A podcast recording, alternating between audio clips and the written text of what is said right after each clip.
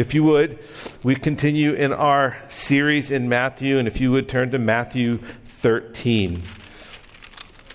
I know we've been in Matthew for quite a while now, and we're just in, just finishing up today and beginning chapter 14. D. Martyn Lloyd Jones took six and a half years to get through the book of Romans, so we are doing well. this was many years ago. It was early in the morning. Marilyn was still asleep. I needed to get to the church office at the church that I was serving at at the time, and it was still dark outside. And not to want, I didn't want to wake Marilyn up. The, the kids were still asleep. So I went ahead and I got dressed in the dark. And when I got to work, after a while, interacting with everybody, I was sitting at my desk, and then I looked down and saw that I had put on two different pair of shoes, one from each pair of shoes. And of course, the office that I worked in, nobody would tell me that. They would just let me walk around like that all day it was it, it certainly it, you don't wear a black shoe and a brown shoe at the same time. Well, like my two different shoes, these two stories that I'm about to read will seem as though they don't belong together. But there is a reason Matthew has them as they are in this gospel. So if you would, look in Matthew 13, and let's begin in verse 53, and then we'll flip over to chapter 14. Matthew writes, and this is the Word of God. So let us give our attention and our respect and our submission to His Word. Verse 53. And when Jesus had finished these parables, he went away from there and coming to his hometown, he taught them in their synagogues, so that they were astonished and said, Where did this man get this wisdom and these mighty works? Is not this the carpenter's son? Is not his mother called Mary? And are not his brothers James and Joseph, Simon and Judas? And are not all his sisters with us? Where did this man get all these things? And they took offense at him. But Jesus said to them, A prophet is not without honor except in his hometown and in his own household. And he did not do many mighty works there because of their unbelief chapter 14. At that time, Herod the Tetrarch heard about the fame of Jesus, and he said to his servants, This is John the Baptist. He's been raised from the dead. That is, that is why miraculous powers are at work in him. For Herod had seized John and bound him and put him in prison for the sake of Herodias, his brother Philip's wife, because John had been saying to him, It is not lawful for you to have her. And though he wanted to put him to death, he feared the people because they held him, John, to be a prophet. But when Herod's birthday came, the daughter of Herodias danced before the company and pleased Herod, so that he promised with an oath to give her whatever she might ask. Prompted by her mother, she said, Give me the head of John the Baptist here on a platter. And the king was sorry because of his oaths. And his guests he commanded it to be given. He sent and had John beheaded in prison. And his head was brought on a platter and given to the girl, and she brought it to her mother. And his disciples came and took the body and buried it. And they went and told Jesus. Father, your word is true it is light and it is life to us. And it is your word, your authority that we submit to this morning, that you would, as John prayed, open our ears and open our eyes to see your glory in these stories, to hear you speak through your word. Help me to serve these dear people this morning. In Jesus' name, amen. Now, unlike Matthew, unlike Luke, Matthew doesn't write chronologically, exactly in time how things happen, but thematically. And so he connects situations together and he connects themes together to help his readers understand who Jesus is. The main theme that we will see in both these passages is the problem of unbelief. There are minor themes, including, you know, we see a prophet, a prophet not received in his own home with John, a prophet being beheaded in, in chapter 14. We see opposition and we see death. In chapter 8, Jesus began to face opposition as his ministry was kicking off, touching an unclean leper, healing a Gentile's servant, forgiving a paralytic, eating with tax collectors and sinners, and healing a cripple on the Sabbath, led the scribes and the Pharisees, the religious leaders of the day, to look for a way, as Matthew writes, to destroy him. They wanted to kill Jesus. And the opposition grew in intensity. And Jesus responds to their opposition and to their unbelief by stepping back, as we see in chapter 13, and begins to speak with them in parables, which in essence is concealing both the gospel and the kingdom of God to those who refuse to believe. In many ways, it's a sign of judgment. And the opposition, as we see in chapter 14, is even more pronounced where John the Baptist has been killed, he has been executed. And it is a foreshadow of what is about to happen in just a few months when Jesus is taken to the cross and he is executed. Matthew describes all of this for us. And in this passage that we have read this morning, these two passages, Jesus describes the unbelief he sees around him in the parable of the sower, and he does it by quoting Isaiah 6 9 through 10. He says to the people, to the scribes and Pharisees, to those around him, he says, You will indeed hear, but never understand, and you will indeed see, but never perceive. For this people's heart has grown dull. And with their ears they barely hear, and with their eyes they, have, they are closed, lest they should see with their eyes, and hear with their ears, and understand with their heart, and turn, and I would heal them. It is a tragic, tragic shift for these opponents of Jesus as he begins to conceal the gospel and the kingdom of heaven to them because they have refused to believe that he's the Messiah.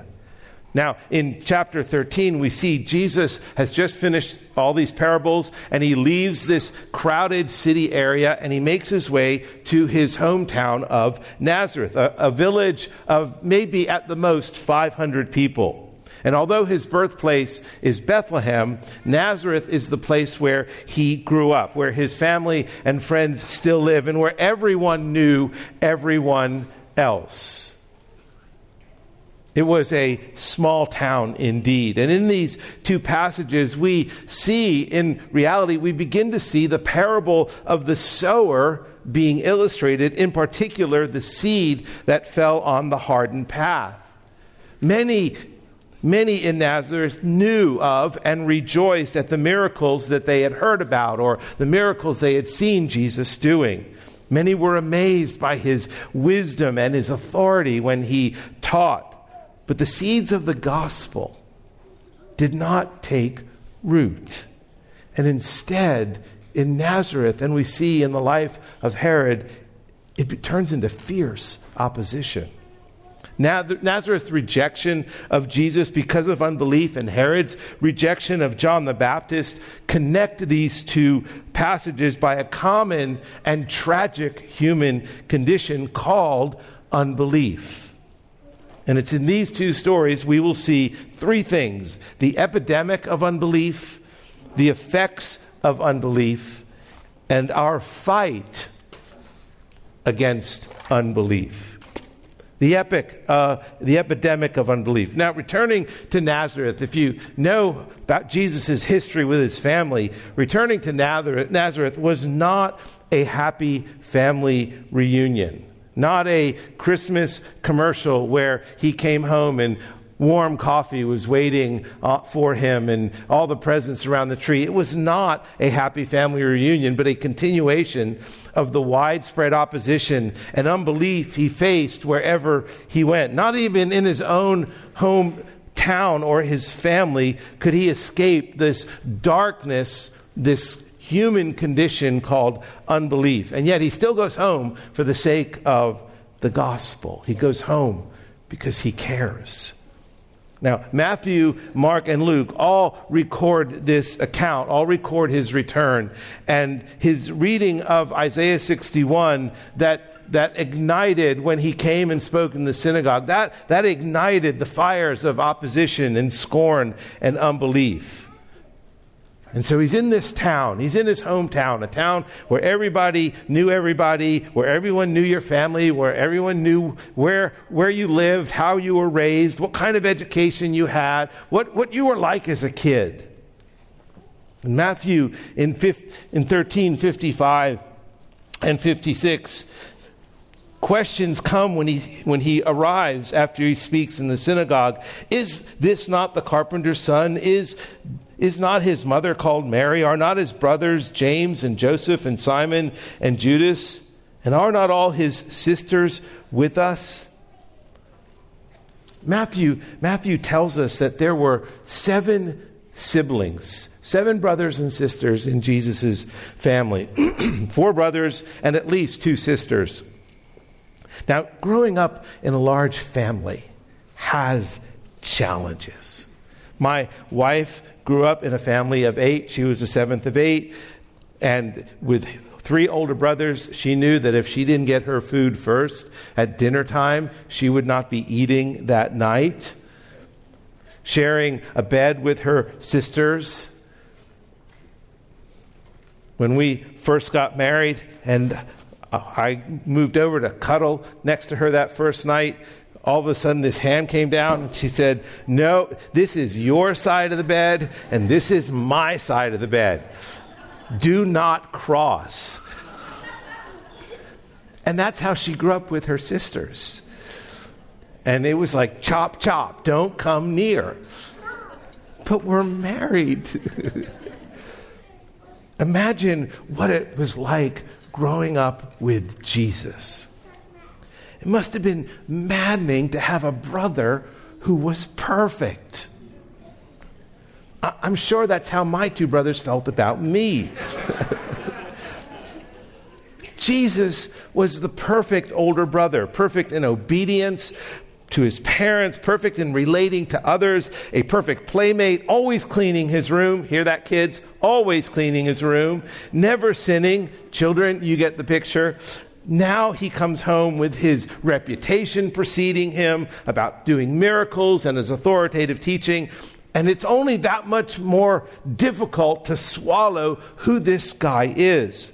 And in Luke 14, we get a more, Luke 4, we get a more detailed account of what happens when Jesus arrives in Nazareth he goes to the synagogue. And here's what happened as we read, and Luke gives us a much more detailed account. Jesus goes to the synagogue, and he rolled up the scroll and gave it back to the attendant and sat down. He had just read this The Spirit of the Lord is upon me because he has anointed me to proclaim the good news to the poor. He has sent me to proclaim liberty to the captives and recovering of sight to the blind and set at liberty those who are oppressed, to proclaim the year of the Lord's favor. And he rolled up the scroll and gave it back to the attendant and sat down. And the eyes of all in the synagogue were fixed on him. And he began to say to them, Today, this scripture has been fulfilled in your hearing. And all spoke well of him and marveled at the gracious words that were coming from his mouth. And they said, Is not this Joseph's son? And he said to them, Doubtless you will quote to me this proverb Physician, heal yourself.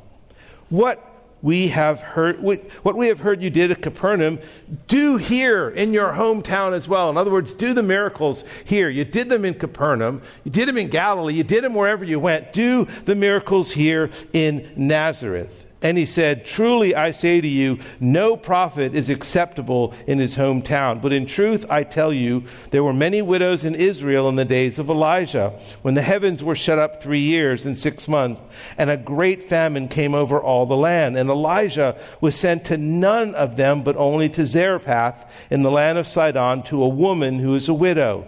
And there were many lepers in Israel in the time of the prophet Elisha, and none of them was cleansed, but only Naaman the Syrian. And when they heard these things, all in the synagogue were filled with rage. Now, what was he, what was he saying there? Jesus, as he reads this passage, he says, Listen, fulfilled in your hearing today is this. I am the fulfillment of this prophecy in Isaiah. I am the Messiah. I am the one who has come to set captives free. I am the one who heals. I, I am the awaited Messiah. But you don't really believe this. All you want is a show of miracles. But miracles are not why I've come. And so he tells them two Old Testament stories that they would be very familiar with Elijah with the widow, and Elisha with Naaman the Syrian. Two Gentiles who experienced the mercy and favor of God. And what Jesus is saying to these Jews in the synagogue, these religious leaders in the synagogue, he's saying to them, these Gentiles experienced the favor of God because they believed. And you, you have not experienced the favor of God because you have not believed. And what happens is their hearts quickly turn to rage. We see this unbelief has spread throughout this town and even in his own family. If you remember with Jesus' family in Mark 3:21, they, they want to take him away from speaking to the crowds because they think he's gone crazy. And in John 7, his brothers come to take him and say, Look, look, we, you need to go to another place because this is, this is not good. We want you to try and do miracles somewhere else. And then John makes this comment because they did not believe in him. And so he is among a town that does not believe in him. He's among a family that does not believe in him. And the, the response is, as we see in Matthew 13, they are offended. They are filled with wrath. They refuse to believe him. And Herod was no different. He heard the word of the Lord through John the Baptist. He was governor of the territory that Jesus traveled in, so he would have known of Jesus' miracles. And yet, his heart, Herod's heart, was hardened. And it shouldn't surprise us. It should not surprise us that, that these people do not believe. It shouldn't surprise us that unbelief is common among us. And it shouldn't surprise us that unbelief is not just limited to these kinds of people. It's a human condition that's common to all, including Christians. We see this in the life of John the Baptist. While John was in prison, he struggled with unbelief. We read that in chapter 11 of Matthew. Confused and alone and unsure, he had doubts about Jesus. And he was not alone. This is, this is an experience that, that many, if not all of us, had. The disciples struggled at times to believe who Jesus really was. And many Christians throughout history have had their, their moments where they struggle with doubt and unbelief. Paul was troubled by the thorn in his flesh. Jesus was troubled in the Garden of Gethsemane and on the cross. My God, my God, why have you forsaken me? Unbelief in the re- is, is a reality in our, in our life. Unbelief in the reality that Christ is good. Unbelief in the reality that God is present with us even when life is difficult. Unbelief is an epidemic. In Pilgrim's Progress, The two characters, Christian and hopeful, choose a path that is easier than the one that they were told to stay on. Soon they were captured by a giant called Despair, and they were imprisoned in his castle called Doubting Castle. And of course, great doubt about the Savior's promise creeps into Christian and hopeful. Now, the author John Bunyan is actually writing his autobiography in Pilgrim's Progress, having himself spent 12 years in prison for his faith. And like John the Baptist, John Bunyan was unwilling to stop preaching the truth. So he is thrown into prison. And like John the Baptist, he has a dark moment where he's wondering if he'll ever get out. And he begins to, in a sense, lose his way, doubting God, unassured of God's care. And he feels trapped by giant despair in this doubting castle of a prison. We see unbelief everywhere in the world, but often miss it in our own lives. Listen, complaining is a sign of unbelief. Fear is a sign of unbelief. Ungratefulness is a sign of unbelief. And we all have moments of unbelief, most often revealed in our trials and our sufferings. And as a pastor, I've talked to many throughout the years who struggle to believe, doubting, doubting God's goodness and care because of their, their sufferings and their trials in, in a troubled marriage or a financial stress or seeing the church split or having difficulties with their children. John the Baptist called Herod out on his sin, and he was put in prison because of his faithfulness to God. He did exactly what God had told him to do. And now, in shame and hunger and physical torment and loneliness, he discovers that's his reward. Where's God's love and compassion? He wondered. And you can imagine the lies he heard from the devil as he suffered in that pit. Lies, the same lies you and I hear, the same lies that we tend to believe at times when life is at its most difficult, when life is most painful. Why am I still in this place? Cries that I've had, why is my granddaughter still autistic? Why is my child still wayward? Why is my boss such a persecutor? Why is my husband so unspiritual?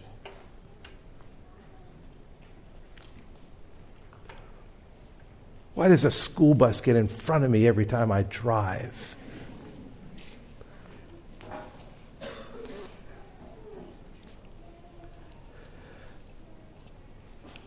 You can imagine the doubt, the unbelief that can creep in when we are most troubled. And like every human, John doesn't fully understand the mystery of God's sovereign purposes or providences. But he also, at one moment, forgot that he wasn't alone. He didn't suffer alone, and neither do you and I. God was much closer to John the Baptist or John Bunyan or Paul or us when we suffer, when we are troubled. Unbelief is, is an epidemic, and its effects, when we give into it, can be devastating. Secondly, the effects of unbelief. First, the effect of his family and town's unbelief, Mark tells us in his account, is that Jesus marvels at their unbelief. But it was not the same kind of marveling that he expressed in Matthew 8 when the centurion expressed faith towards Christ. This marveling is one of deep, deep discouragement for the Savior. He marveled at their unbelief. This was a tragic description. How is it they refuse to believe the Messiah standing in front of them? How can they miss who I am, Jesus thinks? And yet, how is it that we doubt, how is it we doubt Christ in our most difficult moments? After saving us from our sins and judgment and God's wrath by his suffering and death on the cross, and then seeing us doubt, it should not surprise us that maybe at times he would marvel at our unbelief. Oh, the effect is not a good one. Secondly, the effect of their unbelief was that they were blind to who he was. They heard his divine wisdom, they saw his divine power. They did not believe what he said, not from a kid they grew up with. Their questions were harsh and their questions were probing is this not the carpenter? We watched him work among us. He's a common laborer. He grew up among us. How did he get this wisdom? He's no more educated than the rest of us. How are such mighty works done by his hands? The son of Mary now, he notice that the, the authors don't say the son of Joseph. They say the son of Mary. It's a subtle dig to communicate that they believe he's illegitimate. We know his brothers and sisters. They've lived here among us. We've known him all his life. There's nothing special about his family, which means there's nothing special about him. Who does he think he is? The Messiah? Yes. John 1:11 John in his gospel makes it clear he came to his own and his own received him not. The third effect of their unbelief was that they were offended. Luke says they were filled with wrath and out of because of his rebuke. And so they want to put him to death and they look at the end of Luke Luke 4 to throw him over a cliff. And fourth, the effect of their unbelief was their attempt at murder. Now, John the Baptist is killed.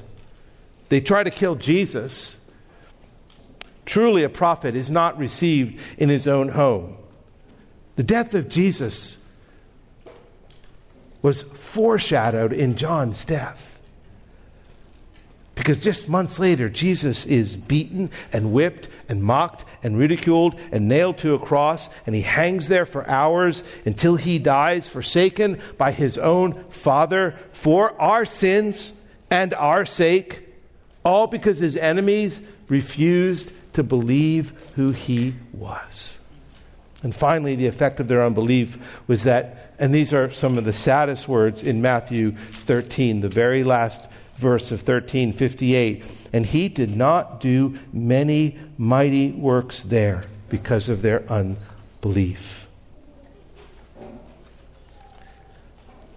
Jesus withdrew from them because of their unbelief. And now it's not that he was incapable of doing miracles, he's the king, he's the, the divine one, he's the Lord, he's God in come in flesh. But it would be inappropriate for him to do miracles because he's not a showman and he doesn't do tricks at the drop of a coin.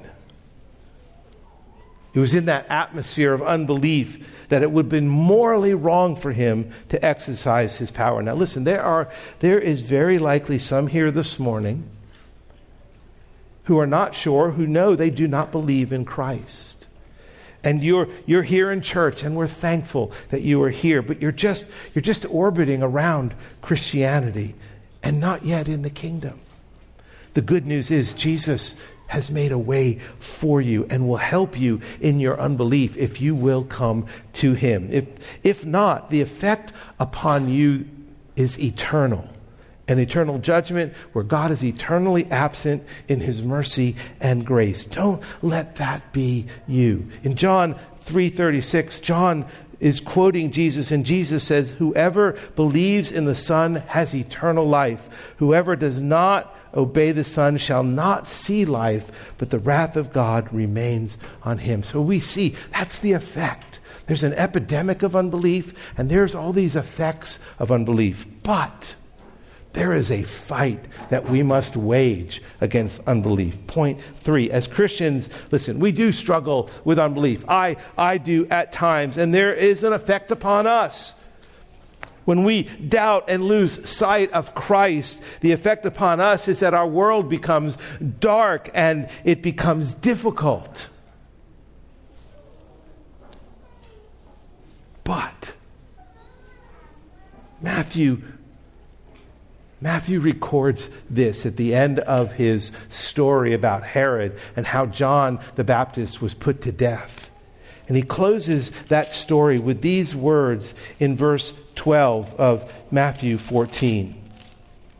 And his disciples came and took the body and buried it, and they went and told Jesus.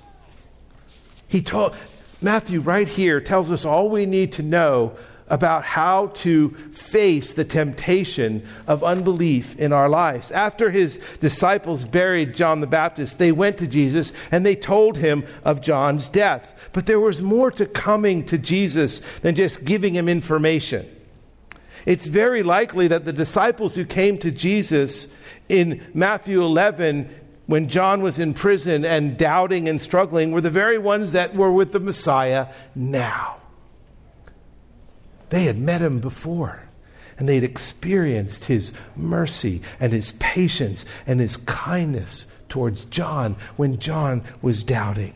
They came to Christ because they believed in who he was. They saw their need for him. They responded to the tragedy of John's death by looking for Christ.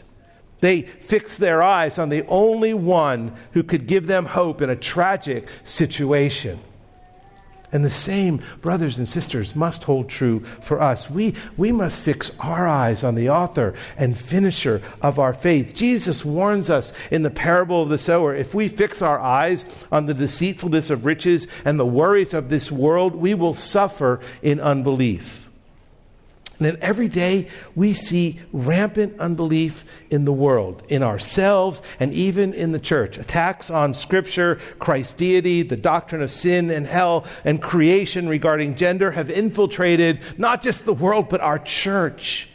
And this unbelief can only be rooted out by us, by you and I standing firm on the Word of God, looking to Christ, the author and finisher of our faith. We must be vigilant in guarding our hearts. Proverbs 4:23. Above all else, guard your heart, for it is the wellspring of life. And if we do not, we will be swayed by Paul, by, as what Paul says, by every wind of doctrine and philosophy that comes across in our culture. Now, we can do this because we're not alone.